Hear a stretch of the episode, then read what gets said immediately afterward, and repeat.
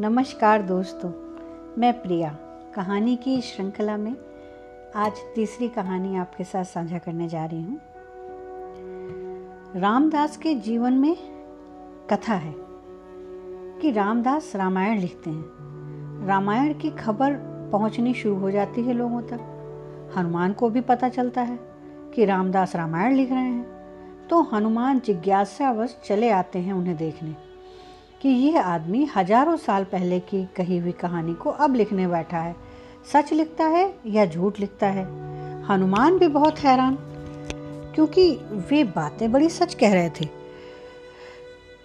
ऐसे कह रहे थे जैसे आँखों से देख रहे हों, लेकिन एक जगह बात थोड़ी गड़बड़ हो जाती है।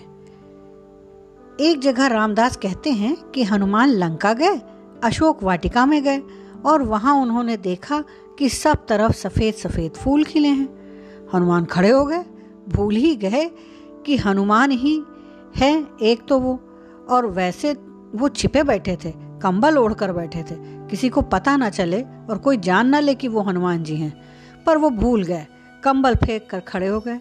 कहा कि ये बात गलत है। और तो सब ठीक है। मैं रहा हनुमान। संशोधन करो। फूल सफ़ेद नहीं थे। फूल सुर्ख लाल थे। रामदास ने कहा, बकवास बंद करो, ओढ़ो अपना कंबल और बैठ जाओ शांति से। यह तुम्हारा काम नहीं निर्णय करना कि फूल सफ़ेद थे कि लाल थे। रामदास ने लिख दिया, सो लिख दिया। रामदास सुधार नहीं करते। ये तो बात जिद की हो गई। हनुमान ने कहा, ये तो हद हो गई। मैं गवाह, मैं खुद हनुमान, मैं वहाँ था। तुम कभी गए नहीं, तुमने अशोक वाटिका देखी नहीं। तुम मुझे गलत बतला रहे हो। और अपनी बात कहते हो?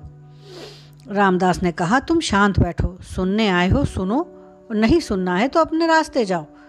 बात जब बहुत बढ़ गई तो हनुमान भी गुस्से में आ गए। हनुमान ने कहा कि फिर राम के पास चलना पड़ेगा। तुम चलो। बिठा कर कंधे पर राम के पास ले गए। कहा कि राम ही निर्णय कर देंगे। यह तो ज़रा भला अच्छा आदमी है रामदास। हनुमान ने कहा, सब ठीक कहता है। बाकी सब ठीक लिखा भी है। मुझे सुनने में आनंद भी आ रहा है। फिर से यादें ताज़ा हो जा रही हैं। फिर स्मृतियाँ दौड़ने लग रही हैं। लेकिन वह लोग आँख के सामने खुल जाती है। बड़ी जीवंत है इसकी कथा। मगर यह जिद करता है, कहता है, फूल लाल थे। कहता है कि फूल लाल नहीं थे। राम ने कहा, हनुमान, तुम इन बातों में मत उलझो। रामदास ठीक ही कहता है, फूल सफ़ेद ही थे, तुम इस झंझट में मत पड़ो, ये तुम्हारा काम नहीं। तब तो हनुमान ने कहा, ये तो जाती हो गई। अब राम जी भी कह रहे हैं कि ये तुम्हारा काम नहीं। आप भी कहते हैं कि ये तुम्हारा काम नहीं। अब ये किसका काम है? मैं वहाँ था, ना तो आप गए, ना ये रामदास जी गए। तो सीता माता से पूछ लो, वो वहाँ मौजूद थी, वही एकमात्र गवाह हैं। सीता जी से पूछा गया। सीता जी ने कहा, हनुमान, तुम इस झंझट में ना पड़ो। फूल सफ़ेद ही थे, लेकिन तुम इतने क्रोध में थे, तुम्हारी आँखों में खून था तो तुम्हें लाल दिखाई पड़े। फूल सफ़ेद ही थे, मगर तुम क्रोध के आवेश में कुछ देख नहीं रहे थे। तुम्हारे राम की सीता जो छीन ले आया था रावण, तुम पागल से हो गए थे, तुम होश में नहीं थे। तुम्हारा सिर एकदम विक्षुब्ध था और आँखें खून से भर गई थी। तुम प्रतिशोध को तत्पर थे, तुम विध्वंस को तत्पर थे, तुम बदला लेना चाहते थे। उस प्रतिशोध से भरी आँखों में फूल सफ़ेद नहीं दिखाई पड़ते, अन्यथा फूल सफ़ेद ही थे। रामदास जी ठीक कहते हैं, राम जी भी ठीक कहते हैं। मैं गवाह, मैं वहाँ थी, तुम थोड़ी देर के लिए आए थे, मैं तो वहाँ महीनों से थी तो फूल सफ़ेद ही थे। आँख पर निर्भर है, अगर तुम कांटे गिनोगे तो कांटों से आँखें सुर्ख हो जाएँगी। लाल हो जाएँगी लवलुहान हो जाएँगी और फूल दिखाई ही नहीं पड़ेंगे। अगर तुम फूल गिनोगे तो धीरे धीरे तुम पाओगे कि कांटे भी फूल के दुश्मन नहीं, रक्षक हैं। फूलों को प्रेम करते करते तुम पाओगे कि कांटों में भी प्रेम उपज आया है। यहाँ दो बातें बहुत महत्वपूर्ण हैं, एक ध्यान, दूसरा प्रेम। जब तुम, जब हम भीतर जाते हैं तो ध्यान और जब इसी द्वार से बाहर आते हैं तो यह प्रेम कहलाता है और ये दोनों साथ साथ विकसित होने चाहिए।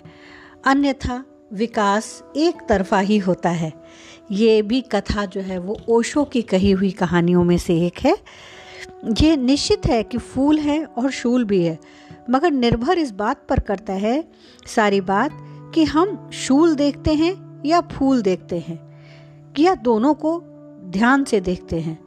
कुछ लोग शूलों की ही गिनती करते हैं।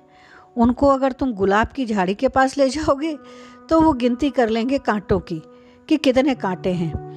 कांटे गिनते गिनते छिद भी जाएँ, लहूलुहान भी हो जाएँ, नाराज़ भी हो जाएँगे, और कांटों के प्रति इतना क्रोध आएगा, इतनी दुश्मनी हो जाएगी, कि आँखें इतनी अंधी हो जाएँगी क्रोध से, कि फूल अगर एक आध खिला भी हो तो दिखाई नहीं पड़ेगा। तो ये पूर्णतया हम पर निर्भर करता है कि हम किस दृष्टिकोण से जीवन को देखते हैं। तो ये कहानी उम्मीद करती हूँ आपको अच्छी लगी होगी। जैसा कि मैं हर बार करती हूँ, एक कविता आपके लिए। जिसकी खातिर बाहर निकली, वो तो मेरे अंदर निकली। दर जिसके हर वक्त खुले हों, कब ऐसा कोई घर निकला। लहरें बेचैन सी सोच रही थीं, लेकिन शांत समंदर निकला। जिसको छोड़ के भटक गई थी मैं, रास्ता वो ही बेहतर निकला। जब वो निकला घर से बाहर, मंत्र वो न जाने कितने जप कर निकला। तो फूलों को जीवन में महत्व देने के लिए, अपने दृष्टिकोण को प्रेम से ओतप्रोत करने के लिए, ध्यानपूर्ण बनाने के लिए आप सबसे प्रार्थना है। धन्यवाद।